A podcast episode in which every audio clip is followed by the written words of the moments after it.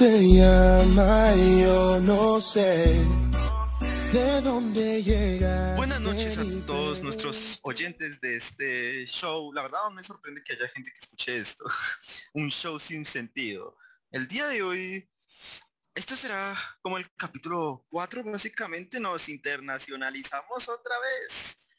Nadie, lo esperaría, en verdad, pero pues pero ahora ya no vamos con un invitado de Guatemala, vamos con un invitado de México. Pero antes que nada, primero, mis modales siguen siendo eh, muy malos. Juanma, ¿cómo estás?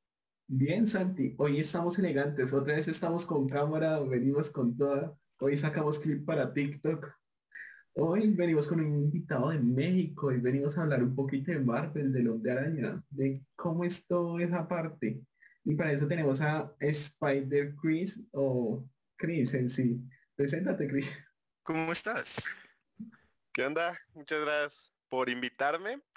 Em, pues ya, me presentaron, mi nombre es Cristian. Me pueden encontrar en TikTok como spider.chris o The Amazing Spider Chris.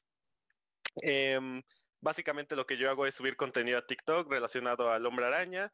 Ya sé que hay bastante contenido relacionado a los cómics, pero quería aportar mi granito de arena. Sentía que tenía algo que aportar a la conversación y, y por eso es que me animé. Ahorita no he podido subir tanto contenido debido a que el trabajo me tiene muy ocupado, pero, pero ya estoy grabando cosas, no los quiero dejar abandonados. Me gusta mucho TikTok y, quiero aprovecharlo al máximo. Un gran poder conlleva una gran responsabilidad. Exacto. Qué lindo, qué lindo. Pues bueno, yo quiero comenzar con la primera pregunta. ¿Por qué decidiste meterte a este mundo de TikTok? Sabiendo todo lo del hombre araña, toda la cosa? Decidí meterme específicamente a TikTok porque antes, tiene como un año cuando inició la pandemia y no tenía trabajo, tenía que matar el tiempo con algo. Decidí hacer videos de YouTube y esos videos hice como tres aproximadamente, siguen por ahí perdidos. Y, y, era muy laborioso básicamente porque mi computadora es una patata, no sirve, es muy, muy lenta. Entonces un video de 20 minutos tardaba en renderizarse 6 horas y era pues a veces muy estresante porque se trababa y era la incertidumbre de no, se va a perder el video, ya valió. Entonces dije, no, esto no, está, esto no está funcionando, necesito buscar otro medio porque siempre había querido como, pues sí, transmitir este gusto por el personaje que tanta gente ama. Y veía que mucha gente que yo conocía hacía videos en TikTok, supe que eran videos de un minuto y dije, bueno, vamos a intentarlo mi primer video creo tuvo 20 vistas en un día y yo estaba muy feliz de que 20 personas se hubieran detenido a escucharme y ya de ahí hasta el día de hoy pues seguimos dando. Déjame, déjame preguntar, ¿cuántos seguidores en TikTok tienes? Ahorita, si no me equivoco, 24.900, creo. Upa. Fue la última vez que revisé. Nice cantidad, nice cantidad. Así no se hace Esto, publicidad, publicidad. no, no, no. No, no es necesario que nos hagas publicidad. Nosotros somos felices con entrevistarnos. Santiago sí es el, acá el interesado en las cosas. Él no trabaja, Yo soy... Stonks, Stonks. Necesitamos Stonks. no se preocupen. Yo quiero saber, ¿por qué el hombre araña? ¿Por qué hablar de él? Exacto. Uf, nos remontamos a cuando nací. Ah, todo comenzó desde cuando vi la primera película. Literal. Eso sí suena chiste, pero realmente fue cuando, o sea, mi primer contacto con Spider-Man lo recuerdo muy bien porque me tromé. fue en Kinder, que aquí en México hay como un pre-Kinder cuando tienes como de dos a cuatro años. Sí, aquí también, en algunos colegios, pues Ah, muy bien. y, y, nos pusieron una película, fue la primera película de Spider-Man, y justo cuando aparece la escena de William Dafoe transformándose en el duende verde que está con el gas, está como oh, todo raro. Sí. Esta escena a mí me asustó, pero horrible. Salí llorando de ese salón. No podía verla ni de lejos porque me asustaba, me asustaba muchísimo. Entonces el primer contacto que tuve no fue tan bueno. Pero ya después la volví a ver y dije, no manches, en, en primera instancia fue de que pues está muy cool ver cómo se balanza por la ciudad. O sea, fue un gusto simplemente porque estaba cool, porque sus poderes se veían bonitos. Pero conforme fui creciendo, fui investigando más del personaje y me di cuenta de este aspecto con el que todos podemos relacionarnos, que sobre todo se vio plasmado en la película Into the Spider-Verse, que es básicamente cualquiera puede llevar la máscara y lo que hace Spider-Man no es la araña, sino que nunca se da por vencido. No importa cuántas veces lo tienen, él siempre encuentra la manera de levantarse. Y eso fue algo que a mí siempre me inspiró porque pues todos hemos vivido momentos horribles. Todos hemos pasado por cosas que nos tiran, que nos ponen tristes, pero tener esta mentalidad de no importa cuánta, cuántas cosas me pasen, me tengo que levantar, es lo que me ha motivado y la razón por la cual siento que es un personaje con el que cualquier persona se puede identificar y por eso decidí hablar de él. Me parece... Qué bonito. Yo tengo que llorar la segunda película de Spider-Man. ¿Cuál? Pero la, la segunda, la del Doctor Octopus. Pero Ah, casi yo no fue, es, es, es que pues más pequeño, digamos que las Mm. películas en donde vieron una escena fuerte, una escena fuerte o secuestro o cualquier cosa, o, un per- o algo le pasaba a algún personaje, pues me afectaba. Entonces en la escena de Doctor Octopus que tiene secuestrada a la tía May en ese edificio y que y la tía May pues está en todo ese riesgo, yo dije no y, y me dolía, me dolía, como no, no se lo merece. Pero pues qué bonito, qué bonito. Qué, qué bonito toda esa inspiración que puede ser. Sí, es que esa película de Into Spider-Verse siento que ayudó mucho a darle ese complemento al Hombre Araña, a decir quién es en realidad y cómo nos identificamos todos los seguidores del Hombre Araña. Yo quiero Sí. saber, ya que te hago con un traje del Hombre Araña y se nota que es el disfraz, o no sé, ¿tú coleccionas algunas figuras, puntos, figuras de acción, algo? Uf. ¿En cuánto, cuánta plata nos hemos gastado? Pues mira, por algo es que trabajo. Pues mira, Esa es la actitud. hablando de dinero, no me gustaría hacer las cuentas, pero recuerdo una vez que un amigo estaba vendiendo un traje de Spider-Man de Iron Spider y lo dejaba en 1500 pesos. La verdad no sé cómo cuál sea la conversión a Colombia, Voy a buscar. pero Sí, busca para si yo lo compro, yo lo compro. nada, muy tarde, ya es mío. y lo estaba dando pues como en rebaja porque necesitaba, necesitaba dinero el compa.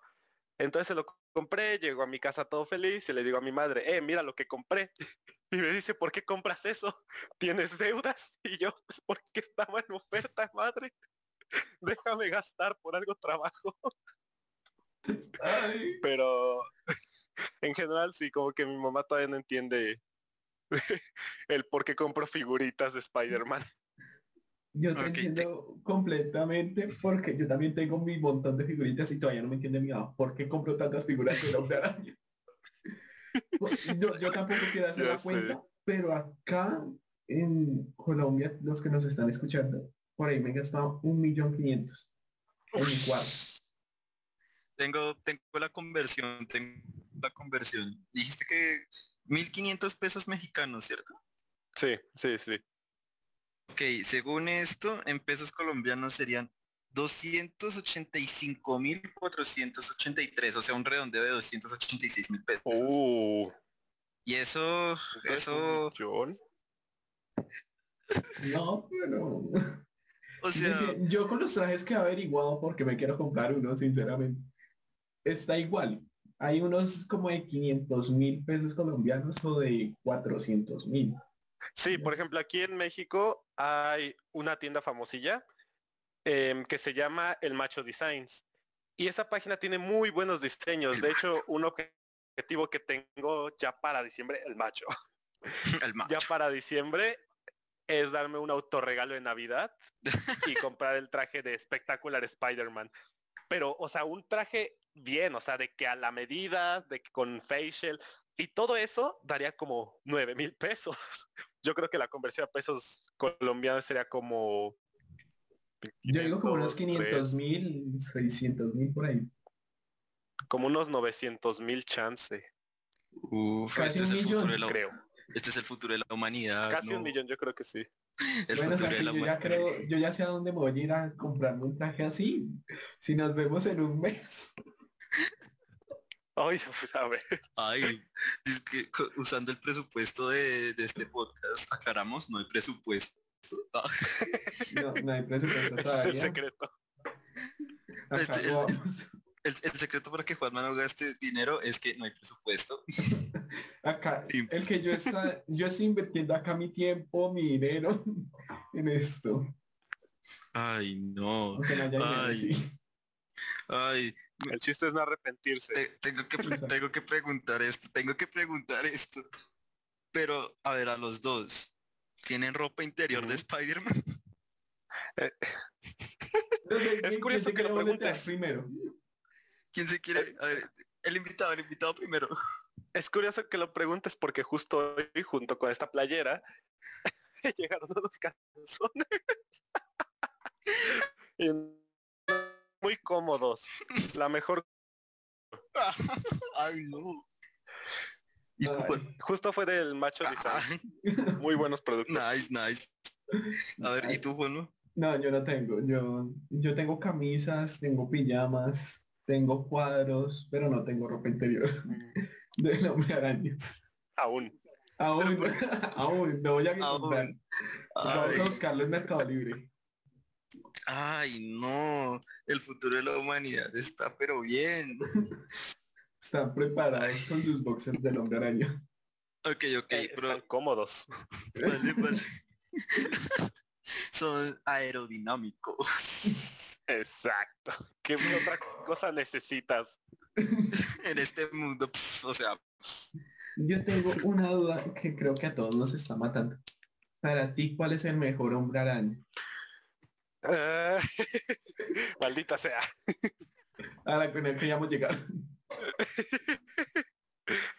Pues mira, de- depende, o sea, en general o hablando específicamente del cine. Eh, es que me O gustaría... sea, ¿quieres ver el mundo arder o no, no lo quieres ver arder? Lo quiero ver arder, pero también quiero que me des el mejor hombre araña para ti y el mejor Peter Parker. Las dos, fácil, espectacular Spider-Man. No, pero en el cine, en el cine, en el cine. Ah, en el cine, en el cine, ok, ok, ok. el cine. Mm, es que, pues mira, yo crecí con Toby, hmm, me encantó la saga de Andrew sí. y me gusta cómo están experimentado con Tom. Realmente nunca he podido dar una respuesta certera porque yo siempre he sido partidario de que los tres aportaron algo bueno al personaje. Y hasta ahorita lo que sí estoy seguro es que ninguna de las tres es una versión definitiva. Por eso siempre que me preguntan esto les digo espectacular Spider-Man. Porque si quieren ver la versión realmente definitiva, no está en las películas. Y eso sé que a mucha gente puede no gustarle, pero no es que a mí no me gusten esas versiones. A mí me gusta Toby, me gusta Andrew y Tom, pero para mí la versión definitiva no está en el cine. Al menos no por ahora. Yo siento lo mismo porque yo también crecí con las películas de Toby, con las de Andrew y con las de Tom. Las de Andrew me mataron, me encantaron, fueron como mi saga favorita, pero aún así sé que no es el mejor. Y también amo la serie espectacular de Spider-Man. Me la he repetido varias veces en Netflix. Y es la Ah, ¿está- mejor. ¿Está en Netflix? Sí, Está en Netflix. Netflix. Sí. Hace Eso, ya, ya hay plan para esta noche. Siento que es Ah, el único que ha dado la talla al hombre araña y Peter Parker correctamente. Representa todo y creo que es una serie que se merece una segunda temporada, aunque no la vamos a tener. Que es lo más triste, pero Ya sé. Ay, Estuvo, Vamos estuvo muy triste. Es una hashtag. gran, queremos una ser gran pérdida. a ver, yo quiero, yo quiero preguntar, yo quiero decir, como hemos, hemos hablado de Spider-Man, gran personaje, em, pero a ver, si tuvieran que escoger a otro personaje del universo, al- un otro superhéroe del universo de Marvel, ¿a quién escogería? Alguien aparte de Spider-Man. Digamos que primero Chris. Mm, en cuanto a lo que hemos visto en las películas, podría ser Uh. Daredevil. Bueno, en la, Uh, en la serie de Netflix, Sí. no en las series películas. Pero Daredevil siempre también se me ha hecho un muy buen personaje y justo la dinámica que tiene con Spider-Man también es muy, muy interesante porque él funciona como un tipo de mentor, ya que pues este Daredevil tiene los sentidos más agudos, ayuda a Peter con su sentido arácnido. Entonces esta dinámica se me hace muy, muy cool. Porque también Spider-Man es un personaje muy ligero, muy bromista. Y Matt Murdock es como un poco más serio, más centrado. Entonces este mini choque donde los dos salen de su área de confort, me gusta mucho ver esa dinámica. Y ya que estamos hablando de Daredevil, ¿te gustaría verlo ahorita en la entrega que vamos a tener en diciembre? ¿Te gustaría que él fuera el siguiente mentor del hombre araña? Siento que sería como el mejor. Pues se supone que ahorita la siguiente lo que esto ya es rumor de cuando apenas estaban iniciando con el cast y toda la onda. Decían que Doctor Strange iba a ser el mentor y ahorita Matt Murdock se supone, según los rumores, va, va a ser únicamente el abogado de Peter. A mí ya no me gustaría que como tal Peter tenga un mentor, sino que aprenda por sí solo. Siento que es lo que le falta a Spidey de Tom Holland, que está, está cool que tenga como una persona a quien aspirar, pero dude, eres el hombre araña, tú eres a quien deberías aspirar. Eso es poético, profundo. es muy cierto.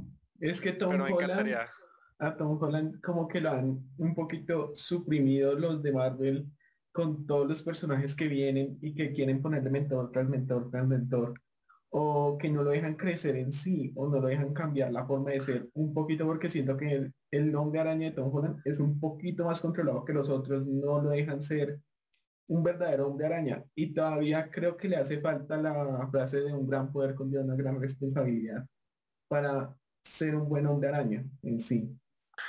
Pues mira, necesitaría repetirme las películas, pero lo que sí tengo fresco es que al menos Homecoming fue fue un gran inicio, porque a mí lo que siempre me gustó de esa película es que si bien no estaba llena de acción y de balanceos espectaculares como las últimas sagas, este Peter era alguien inexperto, era alguien con miedo, le tenía miedo a las alturas y eso a mí siempre se me hizo muy cool porque demostraba la humanidad del personaje y cómo es un morro de 15 años que apenas hace seis meses aprendió a trepar paredes. Pero ya en la segunda entrega, pues te digo, necesito repetírmela porque solo la vi una vez. Siento que sí fue como un paso hacia atrás o un paso como o sea, que no fue ni para adelante ni para atrás. Ajá, o sea, fue como ahí se quedó. No hubo como que gran desarrollo de personaje, pero tampoco hubo retroceso. Entonces, en ese sentido siento que Far From Home dejó de ver y por eso espero de todo corazón que, que No Way Home de ese, ese paso, ese, esa definición de que Peter ya no es un niño, de que ahora sí es su propio personaje. Y justo ahorita lo que está haciendo Marvel con sus series de Disney Plus ha demostrado que puede darle un gran desarrollo a personajes secundarios, ya no teniendo, justo saliendo de la sombra de mentores. Por eso siento que ahora sí, esta vez, Peter va, va a ser su propio personaje, ya no va a necesitar a nadie y ahora sí va a empezar en el camino de, ser el Spidey que todos amamos. Me parece muy interesante y espero que así sea porque si no Marvel se va a llevar una demanda mía. Cualquiera, cualquiera que me quiera regalar una cuenta de Disney Plus, por favor escríbanme a mi Insta. ¿Te has visto Loki, la serie de Loki? ¿Vas en el capítulo, en el último, sí? Para poder hablar un poquito del tema, sí. Bueno, ahorita que salió con todo lo de la variante, alerta de spoiler, no quiero que... Ah, yo no me lo he visto. Ah, ya, ya no presentas conmigo. ya que estamos con toda la variante de con lo que hizo se me olvidó la variante de Loki mujer. Uh, Sylvie. Sylvie con lo que hizo Silvia abrir todas las líneas. ¿Será esa la línea una del Hombre Araña o se mantendrá nuestra línea normal de Marvel? Pues es que algo muy interesante que, ha planteado Loki es que ahorita en el universo de Marvel no hay un multiverso como tal. Había en el pasado, hubo una guerra multiversal y por eso es que los Timekeepers decidieron ponerle orden a todo y ahorita se supone que por eso está esta policía del tiempo para destruir a todas aquellas variantes, a todos aquellos que se salgan de la línea recta. Lo que yo siento que va a pasar con todo esto es que efectivamente se va a hacer todo un, desastre temporal y de ahí van a salir muchas, muchas sagas multiversales. Por eso es que ahorita todo está conectado. WandaVision, Loki, Doctor Strange, Spider-Man, todo está en torno al multiverso. Y por eso es que ahorita siento que esta serie era importante. Cuando anunciaron Loki yo decía, ¿para qué? O sea, ¿para qué necesitamos una serie de Loki? Pero ahorita ya que estamos viendo más o menos cuál es el camino que toman, pues tiene sentido. Es una parte más del rompecabezas que va a desembocar a todo este, esta nueva guerra multiversal. Es cierto, porque es algo muy interesante con todo lo que hizo esa explosión de tiempos y de cómo lo van a venir a controlar o cómo van a lograr un gran cambio en ese universo Marvel. Y cómo el hombre araña va a tener que afrontar todo eso en la tercera película que va a tener. Eso es como lo que más me interesa ver ahorita el 17 de diciembre, que siento que voy a pagar un dineral para ir a una preventa, un estreno. No sé, pero en serio, Uh, yo espero un, un, un cameo de, de nuestros dos Spider-Mans de la infancia, de ver un gran cambio en ese hombre araña y algo grande. es que ya han sido muchas pistas. O sea, sí. es que no es como el año pasado, hace dos años, porque, perdón, en Far From Home hubo también rumores de que se supone iba a salir Toby Maguire y no sé qué, simplemente porque hubo un tazo aquí en la Ciudad de México, el tazo es como, pues no sé si ubican los tazos, ¿Ya se Sí, acabó el sí. spoiler? Sí, ya se acabó el spoiler, Santi. ya, ya se acabó el spoiler. Qué bien. Ah, Algún día tendré Disney Plus. Sorry, ya, ya tengo a los ocho usuarios. Ay, no. Sí, acá nosotros también identificamos los tazos. Ah, muy bien. Entonces hubo un tazo que tenía de diseño de fondo la araña, el símbolo de la araña, pero de Toby Maguire. Entonces muchos empezaron a decir de que iba a salir la película y no sé qué. Y pues era un rumor que no tenía ni pies ni cabeza, obviamente no iba a salir.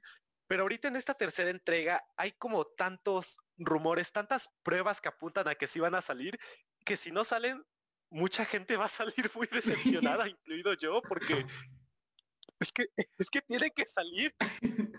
Es que es algo que todos esperamos, Santiago. Mientras trabajamos nosotros, él está viendo TikTok. Por eso No, ser me salió una publicidad de Kawaii, me salió una No, publicidad de. Kawaii. Si a de TikTok conmigo, de Kawaii. si me escriben a mi Instagram y me dicen despidan a Santiago, lo despedimos para el siguiente capítulo. Ah, soy tan reemplazable. qué pena, qué pena, una disculpa, una disculpa. Um, ¿Y qué, qué? ¿Y qué estamos? Ah, sí, es que todos queremos ver la unión de ellos tres, ver nuestra infancia junto a Tom Holland. Y todos lo esperamos, o si no, todos vamos a salir muy decepcionados de esa sala de cine. Tal vez no queramos ver otra película de Marvel, o tal vez echemos toda la borda. ¿Cuál sería el peor sea de todos un- los escenarios? Si no, si no pasara eso, ¿cuál sería el peor de los escenarios? Yo no vuelvo a entrar en una película de Marvel en mi vida. Hasta que no tenga Tobey Maguire y Andrew Garfield con el hombre araña de Tom Holland, no vuelvo a entrar en una sala de cines de Marvel. No les vuelvo Oh, a gastar puto. nada. Uy, Yo siento que el peor escenario sería que pon tú que no salgan, pero que aparte la película sea mala. Digo, si no salen y es, y es una buena película, ok, te la perdono, hubo desarrollo. Pero si no salen y es mala, vato. Ahora sí ya me despido, adiós. ya se acabó, se acabó. que se armen los pinches chingadas. Ay, no, qué paila. Pero yo siento que si a Marvel le va mal con esa película y no aparecen ellos tres, así llegó la franquicia del hombre araña. Otra vez. No sé, sentiría. Otra vez no. le harían otra vez otro reinicio o con Sony en su mundo de Venom o Bueno, o se acaba o lo matan ya punto final. Más se murió. Qué cagada. otra vez a Miles Morales una de dos Uh, Uf. sería, sería interesante con Miles Morales. Me encantaría ver a Miles Morales, pero sé que todavía no están listos. Tienen que, o sea, a mí me encantaría que adaptaran algo similar a lo que hicieron en el videojuego de Spider-Man de Play 4. O pongan ustedes que no se muera Peter, pero que al menos que funcione como un mentor. Y Tom Holland ahorita con la inexperiencia que tiene, no tiene la capacidad de ser un mentor. Tiene que crecer Exacto. más. bueno Mm. Y hasta que esperemos no que, Miles llegue en algún momento o yo no sé o espero que se pueda adaptar el cómic donde muere el hombre araña y lo reviven después que nunca entendí ese lío donde aparece Miles Morales cuando él aprende sus poderes toda la cosa y se enfrenta con la- el duende verde yo quiero ver ese duende verde en la pantalla amo el de William Defoe pero quiero ver ese duende verde gigante con sus armas toda la cosa quiero ver ese duende destructivo en las salas de cine Sería increíble. Uh, de hecho, esto, esto va para preguntar.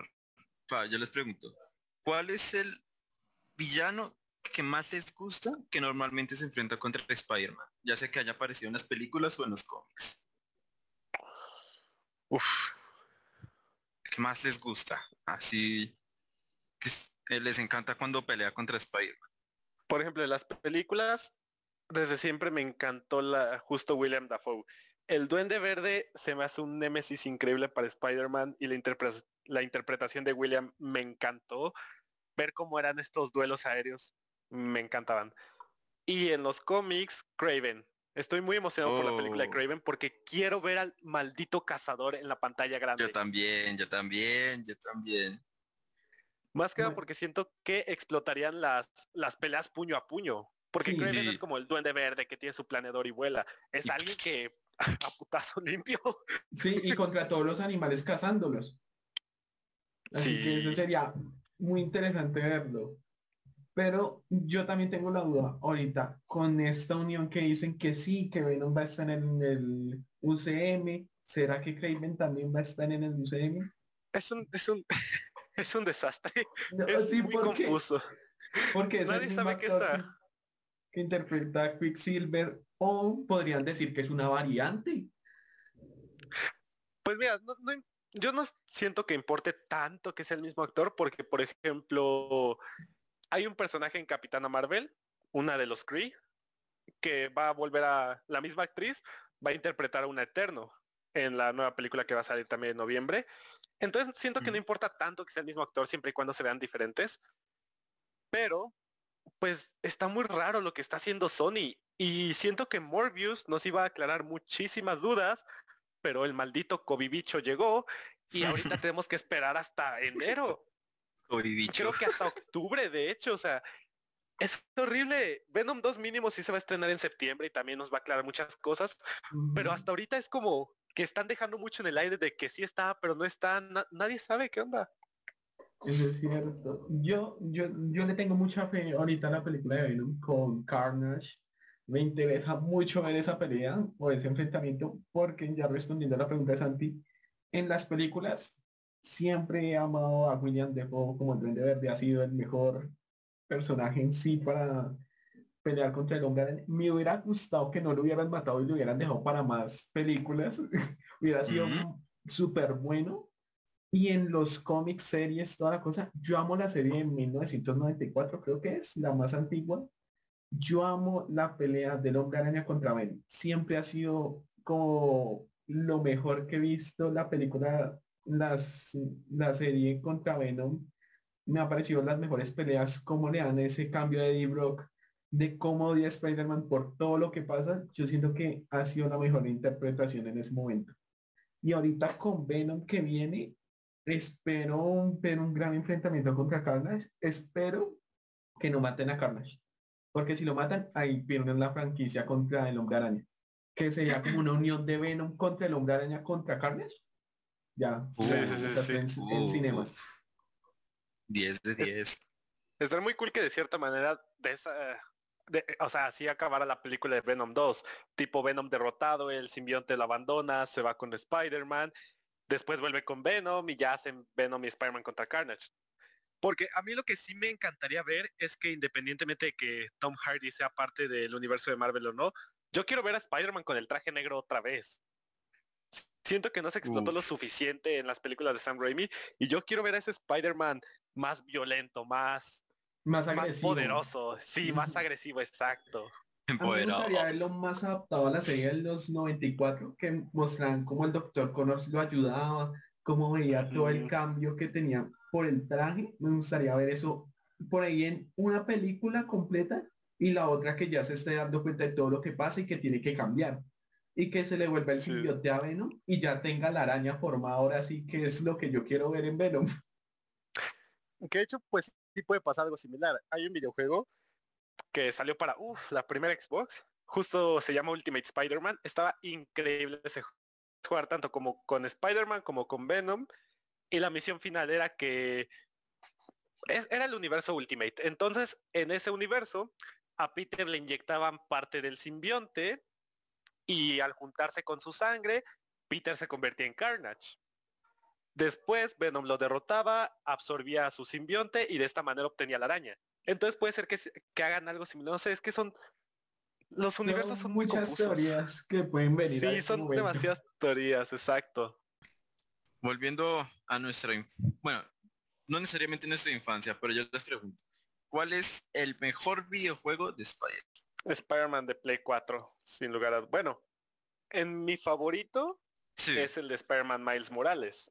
Pero objetivamente hablando, siento que el mejor, el que tiene la mejor historia, las mejores misiones, jugabilidad, etcétera, el de Spider-Man de Play 4. Está muy completo, acabarse ese juego al 100% es, es hermoso, es toda una experiencia, pero si eres un jugador más casual, el de Miles Morales también es una gran opción, porque es más corto, todo lo que hizo bien el anterior juego aquí lo hacen mejor y, y también la historia es bastante, no sé, te identificas muchísimo con Miles y eso es algo que también me gusta de él, porque es como este chico externo que quiere vivir al, al nivel de su mentor que es Peter y todo este viaje del héroe para que él sepa que no necesita ser Peter, él puede ser Spider-Man a su manera, es muy, muy, muy bueno de ver. Ok. Yo, al- yo, yo no tengo plata, así que no puedo, no puedo decir que he jugado el del Play 4, me hubiera gustado, me encantaría, diciendo yo vendería mi, no me vendería a mí por, por eso.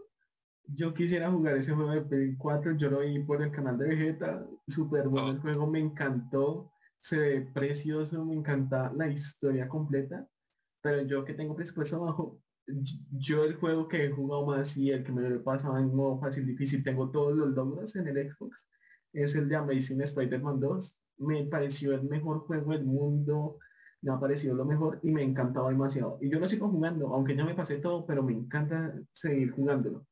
¿Te puedo Nice. confesar algo y no me, no me odias? Te saco la llamada si algo. Yo odio el de Spider, el de The Amazing Spider-Man. Pero Lo he el 1 o el 2. El 2. Es que el 1 sí me gustó, pero el 2 se me hizo muy... Muy Es que. ¿Sabes cuál es mi problema principal? Exacto, como que siento que reutilizaron muchas cosas del primero y sobre todo esta dinámica de, de la barrita de héroe villano. Uy, sí. Si salvas civiles, sube el, el nivel de héroe. Si no salvas a nadie, baja súper rápido y te empieza a perseguir. Siento que eso quita muchísimo de la experiencia de balancearte libre por la ciudad, porque cada cinco minutos o salvas a alguien o te busca la policía. Entonces, ni que fuera Grand Theft Auto. Sí, yo también odio esa parte del juego. Yo soy como, parce, solo me quiero columpiar, solo quiero pasarla chévere. Y no, no puedo porque me pasa eso. O tengo que hacer una mini misión o tengo que correr de la policía. Así que Exacto. es una gran desventaja ese juego. Aunque si me quieren vender una Play 4 a 500 pesos, yo se las Ah, acepto. o, o menos, o menos, o menos. O menos. Yo se las acepto con mucho gusto. O si está dañada, yo la reparo. No sé cómo, pero yo la reparo. Con tal de Una jugar Play esa 4 Play 4. chipeada. Oiga, Sí. sí, ¿se podrá hacer eso en, en un computador? Vamos a averiguar.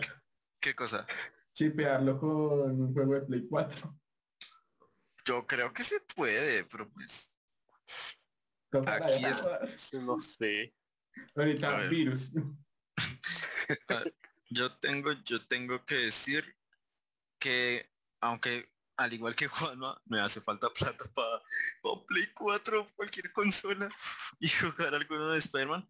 Uno que no terminé y me queda el, ¿cómo se dice? El, el- la sensación o el picor de no haberlo acabado, como esa culpa de no haberlo acabado. Fue en el, en el Xbox 360, había un- no sé cómo se llama, era como un juego de Spider-Man, pero era con varias versiones de Spider-Man. Entonces el Spider-Man como- Dimensions. Sí, ok, ese, ese le- lo jugué, pero no lo terminé porque el juego mm, se perdió, desapareció por algún extraño motivo. Y, pero, no sé, tengo eso, es- me hubiera gustado acabarlo. Maldita sea. Yo Ah, entiendo a Santi porque yo jugué ese y jugué el de Amazing Spider-Man 1. Eh, el que cuenta Santi, nunca me lo terminé. Me pareció siempre difícil, siempre me quedaba trabado con una misión de un robot. De un robot. Yo nunca pude pasar ese nivel. Y yo me harté de ese juego y nunca lo volví a jugar. ah, eso sí pasa. De un robot. Sí es el de Shattered Dimensions, ¿no? Donde está eh, Spider-Man Noir, el Sí. traje negro. Sí. Ah, no, no, entonces yo me estoy confundiendo. Porque hay otro que es con el de 2099 y Peter Parker y, y Antivenom. Es que no me sé cómo se Ajá, llama. e- ese es ese es Edge of Time. Ese, Nada, ni idea. ese, siempre como la misión final de la primera parte, el primer capítulo, era con un robot. Yo nunca lo pude terminar y yo me cansé de ese juego. Yo dije, no lo vuelvo a jugar en mi vida. Ya me cansé, ya me cansé, nunca pude pasarlo. Así que nunca lo volví a jugar. Me pareció... Y el de Amazing Spider-Man 1 también me pareció súper difícil. Nunca lo pude pasar. El único juego fácil era el, el 2. Yo me quedé con la espinita en el de The Amazing Spider-Man 1 de completarlo al 100%, porque si lo completabas al 100% te daban una versión del traje, pero en negro. O sea, no la típica de Tobey Maguire, o sea, una versión del traje de The Amazing Spider-Man 1 en negro. Y nunca lo pude acabar al 100. Siempre me faltaban como que cositas, pero, ay no, esa es como mi espinita. Creo que todos. ¿Cuál es? Entonces mm, esa espinita, esa sensación de repaila. Pero pues, bueno, ni modo. Yo les quisiera preguntar, ¿cuál Spider-Man les gusta más? O sea, dentro de los cómics y, de las versiones que tienen. Ya que pues, recordé este juego, ¿cuál Spider-Man es el que les gusta más, más, más? Espectacular. Espectacular Spider-Man.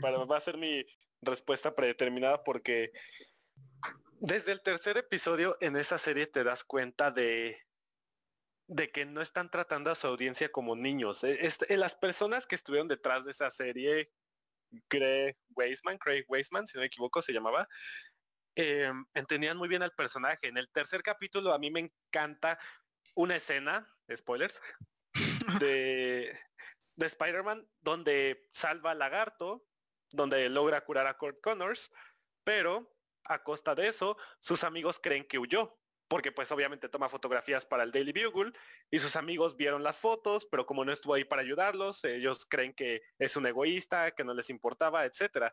Y obviamente Peter se siente decepcionado de sí mismo, es de, no, pues Spider-Man es una maldición, ¿para qué quiero estos poderes? Y está a punto de quitarse los poderes con el mismo suero que usó para curar a Kurt, pero antes de eso ve una foto del tío Ben y recuerda, recuerda todo lo difícil que implica ser Spider-Man que él no pidió estos poderes, pero que gracias a él Kurt está salvo. Billy tiene a su papá y a pesar de que sus amigos crean que es una basura, él sabe que no lo es y que gracias a él, pues Billy puede tener a su papá un día más y se me hace lo más bonito del mundo. Es verdad. No, yo me quedo con el de el Ultimate de, de los cómics, no el de la serie. Yo sí todo el Ultimate, me encanta la historia, lo que hacen con Miles metiéndolo ahí, me encanta esa fusión, me encanta, yo tengo el cómic original de La muerte del hombre araña, yo amo ese cómic mil veces, y también tengo otros que ya es como una saga más viejita que ni idea cuál es. Tengo la pelea contra Venom y tengo otra contra contra Punisher, creo que es, si no estoy mal. Así que toda la saga Ultimate a mí me encanta. Y ahorita ya que estamos hablando un poquito de series, ¿qué opinas de la última serie que hizo Disney de la Araña? Un poquito mala. Pues mira, yo siempre he sido partidario de que toda serie merece una segunda oportunidad. Yo tenía una opinión algo negativa de la serie de Ultimate Spider-Man. Después, de unas vacaciones de verano, decidí echarme la completa y mi opinión cambió me di cuenta de que pues sí, obviamente tiene sus fallas, pero no es una mala serie, tiene momentos muy disfrutables. Y no he podido darle esa segunda oportunidad a la nueva serie. Pero la primera impresión que me dejó por los pocos capítulos que vi es que sí le, le falta algo. Justo tiene los problemas que tiene el Peter del MCU. Nada más que aquí si meten como a muchísimos personajes que también tienen poderes de Spider-Man. Y ese es un error que no quiero que cometan en el MCU, porque creo que en el episodio 8 ya tenemos a Miles Morales, cuando Peter aún es un adolescente. Y es muy chocante tener a dos Spider-Man inexpertos. Por eso siento que esta serie sí, sí tiene muchas fallas, pero quiero darle su segunda oportunidad. Y luego ya si la odio podré al menos destrozarla con argumentos. No, pues yo sí te voy a contar spoilers, así que esa serie es muy mala, Dios mío. Ya tenemos a Miles Morales, después tenemos a Spider-Gwen, después tenemos a, a Analia, no, me acuerdo, con un traje negro también. Ania Corazón. Ania Corazón, tenemos también otra chica araña. Y hay un capítulo en específico donde todos se vuelven hombre todos tienen el poder arácnido y después todos se vuelven arañas todavía no le doy sentido a ese capítulo porque lo hicieron. Aún no lo dijeron. No, todavía no lo entiendo. Y después, cuando sale la de Superior Spider-Man, cuando Doc cambia de cuerpo, toda la cosa, lo quisieron adaptar, sí, muy chévere, pero este Doc era muy, no sé, no, no es un Doc Ock que conocemos como, como siempre que es inteligente, que le gusta la ciencia, que quiere aprender. No, él es un Doc Ock más resentido, que no le gusta nada, no le da un sentido a ese Doctor Octopus en sí. Ah, Harry Osborn, una basura completa, no, no es un Harry, no, no tiene esos fundamentos en sí de ser un villano o que al principio era el vende verde y después otra vez malo, bueno, y así va cambiando siempre, aunque lo hemos visto así en películas como toda la cosa, pero este era siempre bipolar, ta, ta, ta, y uno nunca lo entendía. Y la serie termina muy mala, no me acuerdo cómo termina, pero termina en un choque entre todos, no me acuerdo, pero siento que es la peor serie que hemos podido tener de Spider-Man. Ah, me quedo con la de 1994, siento que es la más completa para mi parte. Y el que le guste esa serie, escríbame. Escríbame para Ah. debatir de esa serie. Y si eres mujer, estoy soltero.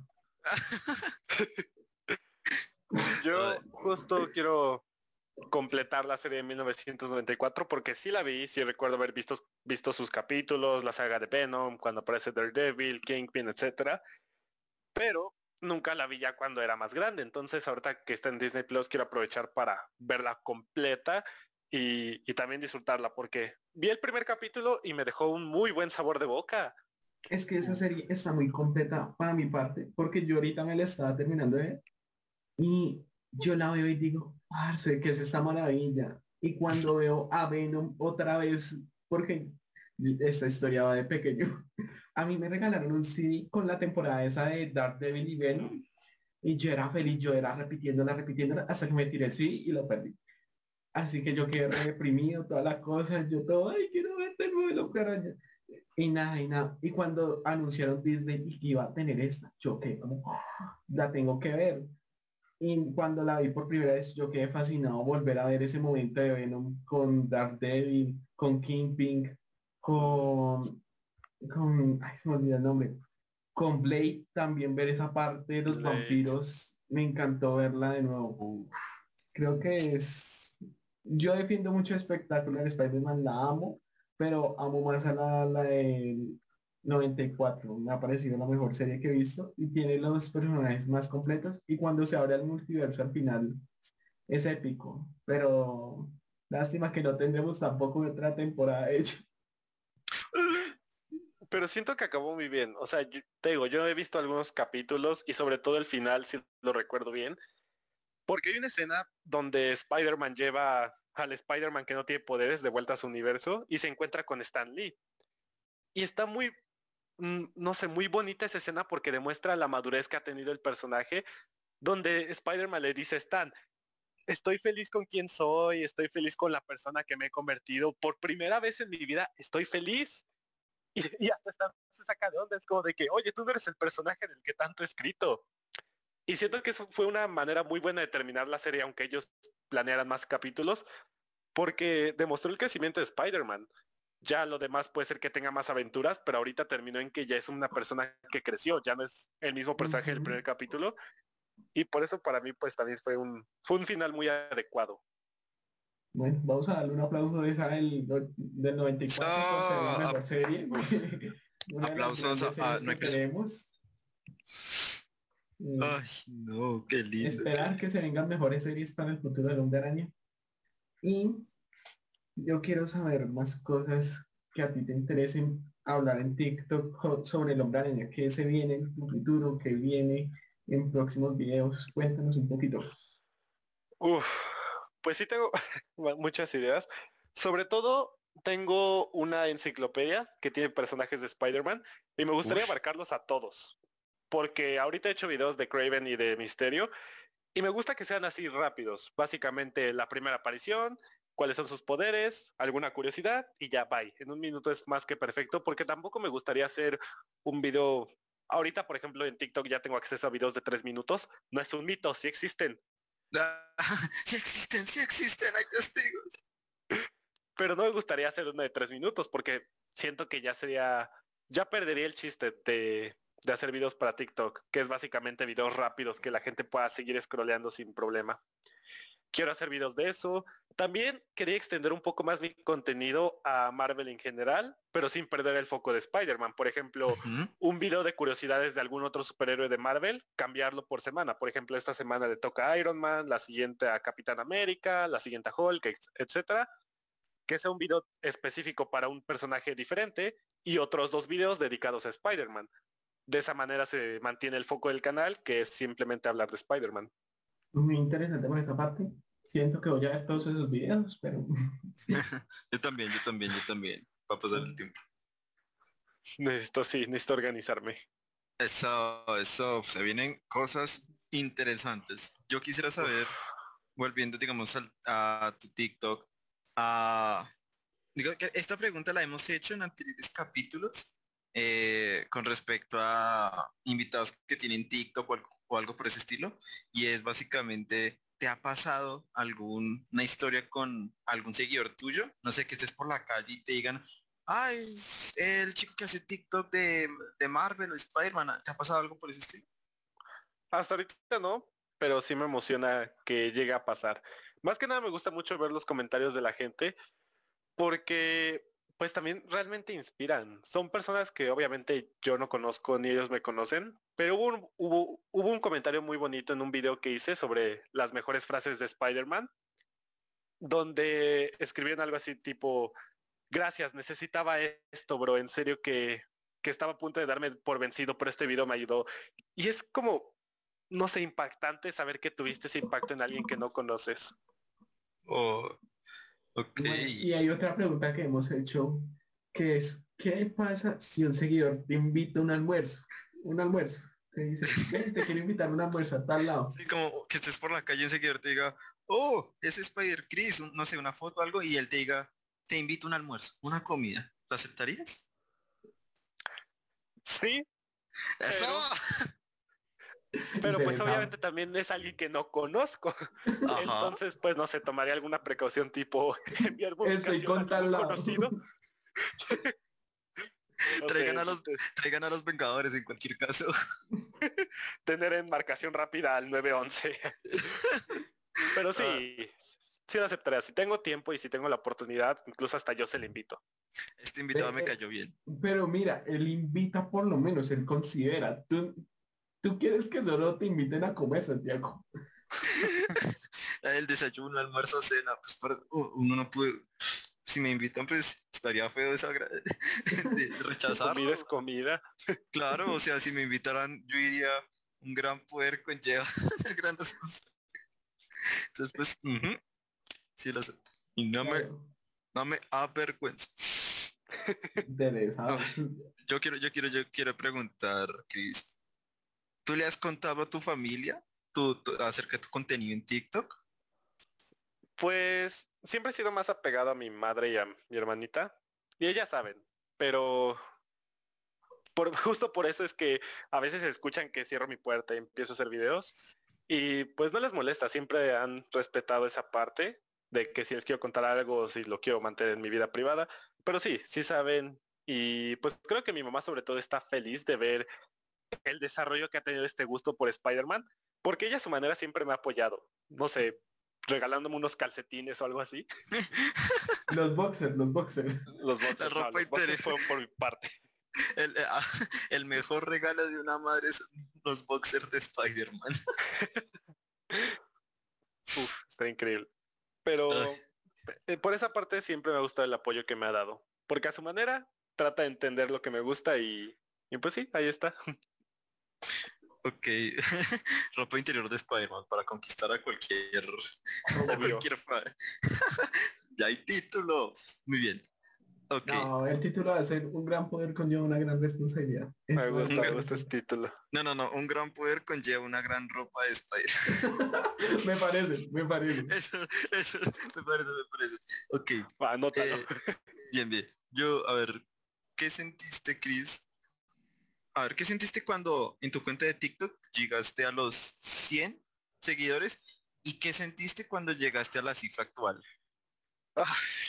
Cuando llegué a los 100 seguidores yo estaba muy, muy, muy feliz porque desde siempre, desde preparatoria fue cuando más empezó a salir a la luz este gusto, cuando ya lo empecé a externar, a usar ropa Spider-Man todos los días sin importar el qué van a pensar. Pero nunca había tenido a alguien a quien le pudiera contar todo lo que me gusta. Entonces tener esta oportunidad en TikTok y que 100 personas me escucharan fue, fue muy increíble. Fue que no manches, 100 personas se interesan por lo que tengo que decir. Luego llegamos a los 10 mil y casi lloro. Y ahorita que somos 24.900, lloro de estrés porque no les he dado contenido. Oh. muy, feliz, con esa cifra, la verdad. Ay, tan lindo. Y nosotros que subimos cada año. subimos cada, cada, sábado, pero pues se vienen cosas, se vienen cosas. Bueno, cada semana yo no he subido como por tres. Ush.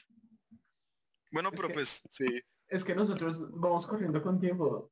Esta, esta grabación sale hasta el 17, si te digo. Ah, muy bien. Ahí, ahí tienes tiempo sobre si quieres hacer algo en especial. Te damos tiempo. A ver, para el, para el futuro, para el futuro del 17. Yo digo que ya va a haber tráiler de Spider-Man pero que no va a haber ninguna revelación importante.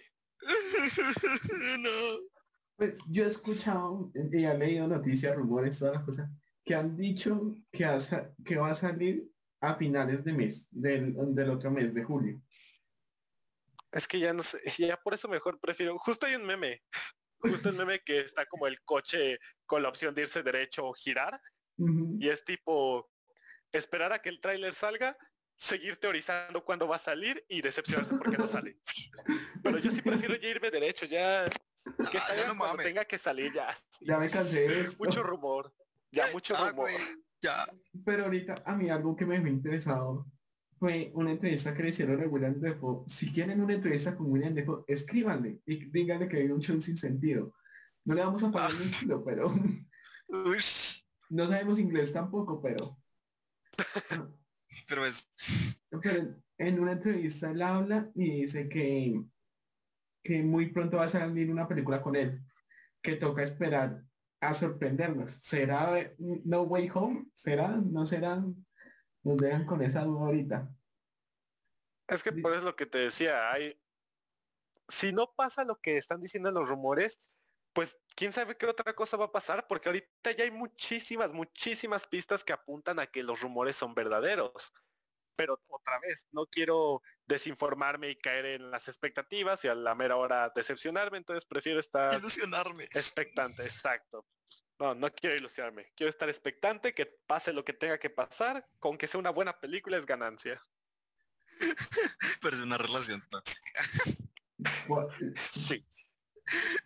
Santiago le ama las relaciones tóxicas, él es el más tóxico de acá. Ah, oye, eh, en los anteriores capítulos, Chris, el Juanma, lo ha dicho textualmente, yo soy un tóxico y lo podemos confirmar en los capítulos anteriores que están en Spotify y en Anchor. Nice publicidad. no son tóxicos, chavos. no sean tóxicos, no sean tóxicos. Y al no ser... A ver, no seamos tóxicos para nada, para nada. Y por eso me da ganas de preguntarte, Chris. Aunque ya hemos hablado de Marvel, hemos hablado de, de del Hombre Araña, pero ¿qué opinas de DC? También me gusta. Mi superhéroe favorito de DC es Linterna Verde. Necesito volver a ver la película que hizo Ryan Reynolds, pero recuerdo que me gustó. Hubo un videojuego que también salió para Xbox 360 donde exploraban todas las demás corporaciones de linternas y, pues también era muy interesante ver de que a los linternas amarillos, naranjas, rosas, etcétera. Y DC también siempre me ha gustado, solo que he tenido más apego a Marvel, pero no por eso le hago el feo a DC. Yo disfruto de las dos compañías y se me hace pues bastante, no sé, infantil la gente que discute por cuál compañía es mejor. Solo disfruten. No es difícil. Yo escucho Juan. Eh, no, entonces te retiras de la llamada, por favor. No, pues yo nunca he tenido conflicto con, ay, que esta es mejor. No, yo consumo las dos, me encantan las dos, aunque no soy fanático de DC en sí. No me gustan, no tengo ni superhéroes favoritos, solo, solo lo consumo. La única película que me gusta de DC, pues las únicas, serían las de las de Batman, la trilogía con el con el guasón de Ledger. Ledger. Y la otra que me gusta es la el, el Zack Snyder, el Snyder Code de la Liga de la Justicia. Ha Snyder sido, Uf. me ha parecido la mejor película. Hoy me la vi. Ah, al día que están escuchando eso, ya está disponible HBO Max en Colombia. Hoy me la vi y muy buena. Me encantó demasiado volverla a ver. Amo que esta vez sí le dieron un interés a Flash, a, Sí. a Cyborg. Amé que ahora sí le dieran un contexto a ellos porque antes yo ni sabía quién eran ellos y todo. Y este quién es, de dónde vienen, qué hacen. Vuelan, no vuelan, notan, toma agua. Uno se queda con la duda. Porque yo conocía a Cyborg de la serie, toda la cosa, pero no conocía en sí de dónde venía. Y ahora que sí lo abrieron en esas cuatro, cuatro horas de película, me pareció lo más interesante del mundo ver esa película y ver todo el cambio que hemos tenido con el, con el Snyder Cut. Aunque no lo vamos a volver a ver, pero íbamos a tener un reinicio de franquicia. Me pareció muy bonito todo. Sí, sobre todo las escenas de Flash a mí se me hicieron increíbles. La manera en la que entra el Speed Force, el soundtrack de fondo, el Snyder Cut, la verdad es que fue un logro. Yo cuando estaban los rumores de que sí iba a salir y que no iba a salir, yo era muy negativa en esa parte y decían, ya dejen el proyecto morir, no va a salir. Y me alegra mucho haberme equivocado. Qué bueno que salió. Aplauso a los fans de DC por, por todas las campañas que hicieron, porque sí valió la pena. Es una muy buena película. Valen Eso la sí. pena las cuatro horas. Yo, yo no me acuerdo quién escuché, no fue si fue una frase, un TikTok, y decía todo, ah, ¿cómo era que decía? La tenía. Fue, puta, yo tengo una memoria de mierda. No lo dudo. Gracias, gracias. Ah, decía que Marvel, la finalización tuvo unas tres horas, pero DC tuvo un inicio de cuatro horas y fue perfecto. Algunas veces se tiene que abrir con más tiempo y cerrar con menos o, o cerrar con más tiempo para dar un gran final o un gran inicio. Y eso fue lo que hizo DC, darnos cuatro horas de pura acción, mucha emoción y ver al a Capitán Marciano, se llama así, si no es mal, el que aparece al final con Ben Affleck, me pareció increíble y también ver la escena del Joker de Jared Leto. En- ahora sí yo lo considero un Joker. Me pareció espectacular su, su escena final. Lo redimió muy bien. Qué pecado con mi muchacho. Ah. Yo quiero saber una opinión de una vez de DC. De esta de Harley Quinn, la solitaria de a- Aves de algo, Aves de guerra. Aves de presa, aves de presa. ¿Qué opinan de esa Ah. película de mierda? Ay, pues. Qué, qué bonita esa actriz. Es muy bonita ya. Eso es lo No, no, no, no, no, no, yo, a ver, yo recuerdo haberla visto en cine cuando salió. No sé, pues yo me, me tocaría volver a verla para decir como, bueno, me gusta esto, no me gusta esto, no sé, no sé, pero pues yo la disfruté. Así que pues, allá, allá es lo que opino. Yo ni disfrutarla. Se me hace una película muy mala, pero mm, es que siento que no tiene una dirección fija. Es- esos eran los momentos en los que DC no sabía ni qué hacer con su universo y se demostró muchísimo. No le dieron tiempo a ninguna actriz de, de desarrollarse. El villano murió muy rápido. No sé, fue una peli, fue un desastre de película, pero en cuanto a la estructura. Porque Margot Robbie siempre ha sido muy buena actriz haciendo de, de Harley Quinn. Esta otra actriz, no sé cómo se llama, Elizabeth algo, que interpretó a, a Ramona Flowers en Scott Pilgrim, no sé si ubican la película. Sí, lo Sí, no me la vi, qué gran película. Sí, es una increíble película. Esa actriz también interpretó a Huntress y, y es, son buenas actrices, pero si les das un guion horrible, pues no se puede hacer nada. Eso es cierto. Pero ahora, yo tengo una duda. Vámonos ahorita de nuevo a Marvel. Hay una película que yo me dormí en el cine porque la de X-Men Dark Phoenix, la última que salió de X-Men. ¿Qué opinan de esa otra película de miércoles? No la vi. Y nunca la veas, te lo juro, muy mala. No. Es que los scrolls de esa película Son como, son como los aliens de, de las películas en sí. Parecen así, caminantes y toda la cosa. Yo me dormí en la sala de cine. Yo estaba sorprendido de cómo me había dormido una película de los X-Men en el cine. Es que estaba tan mala. Es que comenzaba la acción. Ay, sí. Y, y es la misma parte que hacen lo, en la película de Fénix que hubo en el principio de todo X-Men, que fue con Logan, toda la cosa, que donde Jean Grey explota y sale y toda la cosa, pasa lo mismo. Y sentí como, no, no hay nada nuevo. Ya lo vi, pero con adultos. Y mejor desarrollado que con niños. Así que... Sí, yo nunca, nunca me llamó la atención ver esa película, pero sé que hubo muchos problemas, justamente porque iba a salir el mismo año que iba a salir Capitana Marvel y ella ya tenía los Scrolls. Le dijeron a Fox, ¿sabes qué? No, tú no puedes usar a los Scrolls. Em, no sé, usa cualquier otra raza de villanos, a cualquier otra raza alienígena, invéntatela si quieres, pero a los Scrolls no me los tocas. Y se supone que la trama iba a ser en torno a los Scrolls, queriendo robar la Fuerza Fénix, la batalla final iba a ser en el espacio. Tenían ideas buenas, pero siento que ahí sí, ahí sí creo que Marvel ya quería matar esa saga y por eso es que se las complicaron muchísimo para ya que fuera un fracaso y tenerlos de vuelta en casa. Que bueno, veamos qué hace Marvel con los X-Men, pero, pero no sé, nunca la quise ver la verdad. Yo, la considero muy mala, no se la recomendaría a nadie. Yo solo espero gran, gran esfuerzo para Marvel para darle un buen inicio a los X-Men. Y ya, la última pregunta. ¿Tú qué esperas para Marvel para los siguientes años? ¿Qué se viene? ¿Qué crees que se viene? ¿Qué cambios vienen? ¿Qué se podría venir? ¿Qué podrías cambiar?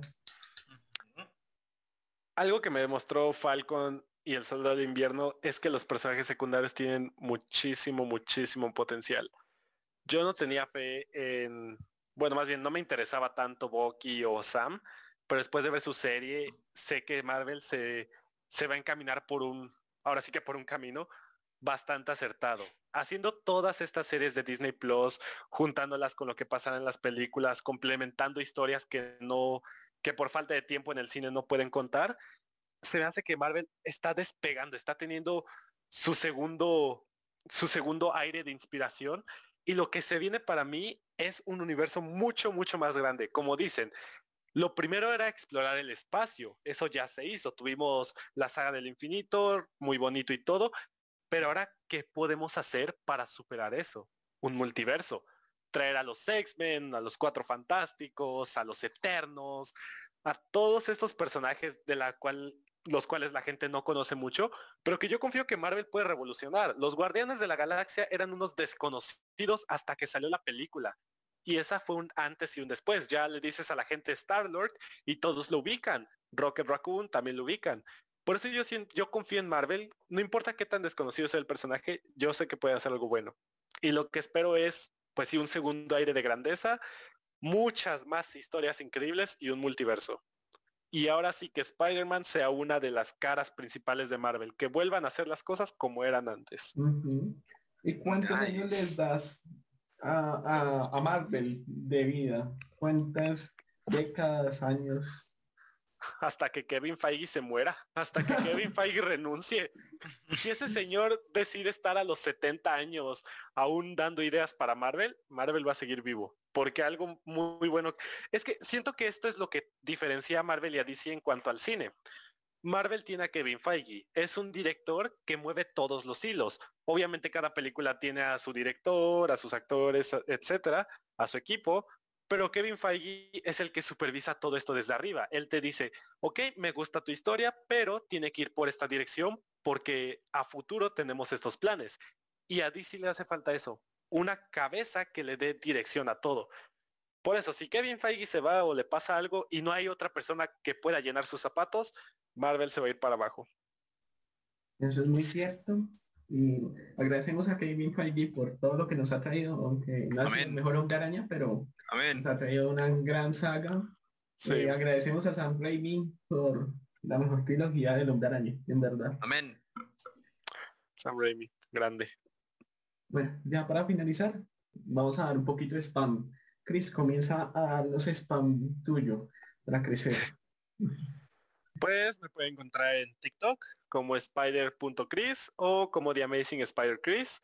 Ahorita ya voy a volver a subir contenido. Sobre todo hay una serie que a la gente le encanta, que es un iceberg de teorías, donde estamos abarcando muchísimas curiosidades, sobre todo de la saga de Sam Raimi. Se vienen más videos de curiosidades, de historias de personajes, de opiniones. Entonces, síganme y pues vamos a, disfrutar juntos este camino y a conocer más a este gran personaje. Eso. Santi, tu Insta ya lo saben, santiagopulido.l, escríbanme, gasten un almuerzo, lo que quieran. A, mí me encuentran como Juan barra baja Manuel 289. Si quieren regalarme un boxer de hombre se los acepto con mucho amor. nice. Y no se les olvide seguirnos en TikTok como un show sin sentido. Se suben cortos, chiquiticos, chimbas para que se rían. Y gracias por este capítulo, Chris. Gracias por esta oportunidad, Juanma. Santi, muchas gracias. Lo único que pues, sé es que quiero con usted quedarme contigo hasta el amanecer.